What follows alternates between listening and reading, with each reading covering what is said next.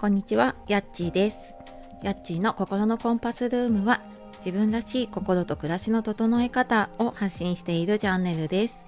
本日もお聴きくださいましてありがとうございます。えー、なんか最強寒波が来ていてね、あの雪の地域とか大変だと思いますが、いかがお過ごしでしょうか？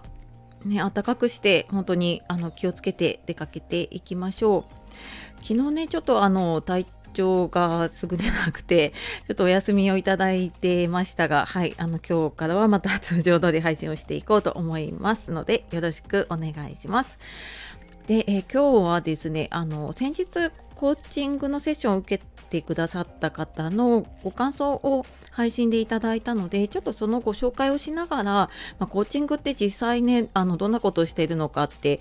なかなかね知らなかったり興味はあるけれどもちょっとなんかうんなかなか受けられないっていう方とかもよく聞いたりするのでね、えーちょっとなんか実際どうなのかなっていう話をしていこうかなと思うので、えーご興味ある方はお付き合いください。で、えー私は、まあ、あのライフコーチと名乗っていてその前はあのカウンセラーコーチって名乗っていたのであのカウンセリングとコーチングとまあ、境目はあるんだけれどもただやっぱりどっちも必要になる方が多くてねということであのやらせてもらっています。で、えー今回ねご感想いただいたのが先日えー、とコラボライブをね一緒にさせていただいた「暮らしが好きになるラジオ」のはらぺこママさんの、えー、と2回ぐらい前の配信であの概要欄にリンクを貼らせていただきますがコーチングの感想を他人軸で生きてきた私に欠けていたことっていうことで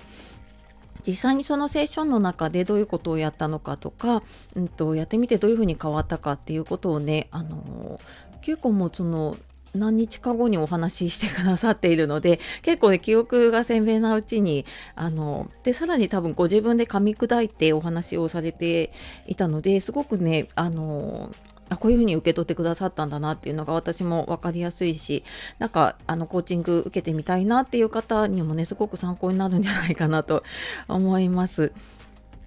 でまあ、コーチングってね何やるのかっていうとうんなんかよくこうコンサルと何が違うのかとかって言われたりするんですけどうんとコンサルってこうなんていうのかなアドバイスだったりとか、まあ、やり方を教えてもらったりとかすると思うんですけれどもあのコーチングってその答えはもう自分の中クライアントさんの中にあるっていう前提であの質問をさせていただくんですね。で答えはクライアントさんの中にあるしその、まあ、今抱えてる悩みとか問題を解決できる力もあのその人自身が持っている。でただなんか今ちょっとその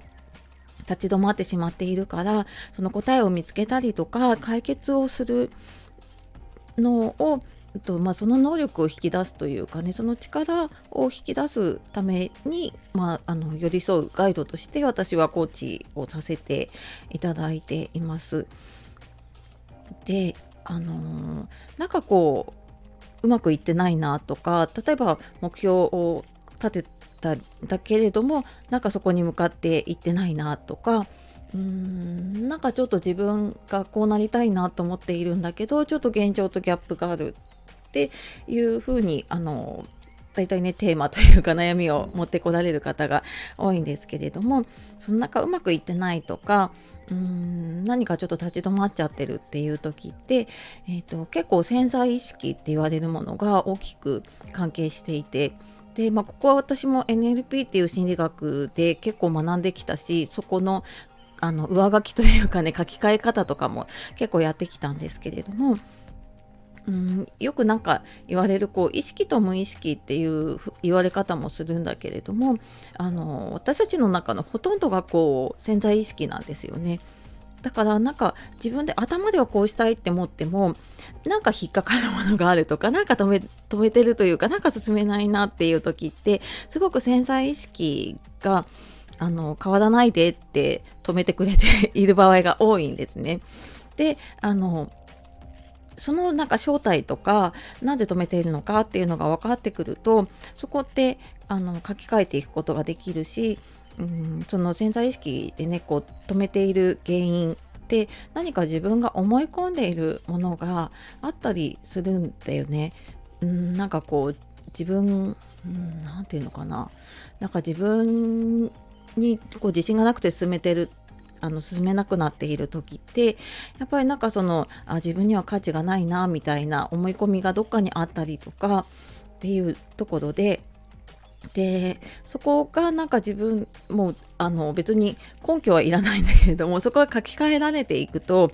あなんか自分は進んでいってもいいんだなっていう風になっていくしすごく気持ちもすっきりするんですね。だからそんな風になんかあの潜在意識ってもう一人の自分って言われたりするんですけれども、まあ、そこと仲良くなっていくとうんと、頭では進もうと思ってるんだけど潜在意識が止めているっていうところが、えーと、同じ方向に向かっていけるのでね、うん、何かこうと止まっちゃうっていうことがなくなるわけじゃないんだけれどもあのうまく進めるように、ね、なっていったりとかちょっとこのモヤモヤしているものがね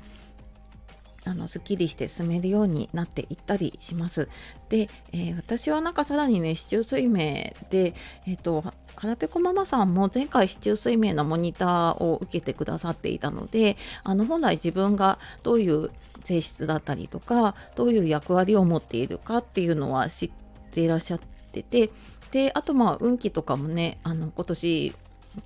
こういう流れが来るからっていうのに合わせて動いていけるとうんと何て言うのかなサーフィンみたいなものでこうなんかこう運気のいい時波に乗るためにはやっぱりそこに向けて準備をしていなければうまく波に乗れないようにあのそのいつ波が来るのかっていうのが分かっていればね準備ができたりとかあの自分が本当に持っているものと全然違うものをやろうとするってなかなか結構難しかったりするんですよね。なんかその本来持っているものを生かすための方法だったりとかそういうのもちょっとと一緒に、え考えたりするようなこともあの聖書の中でねやらせてもらっています。まあ、そんな感じで、えーと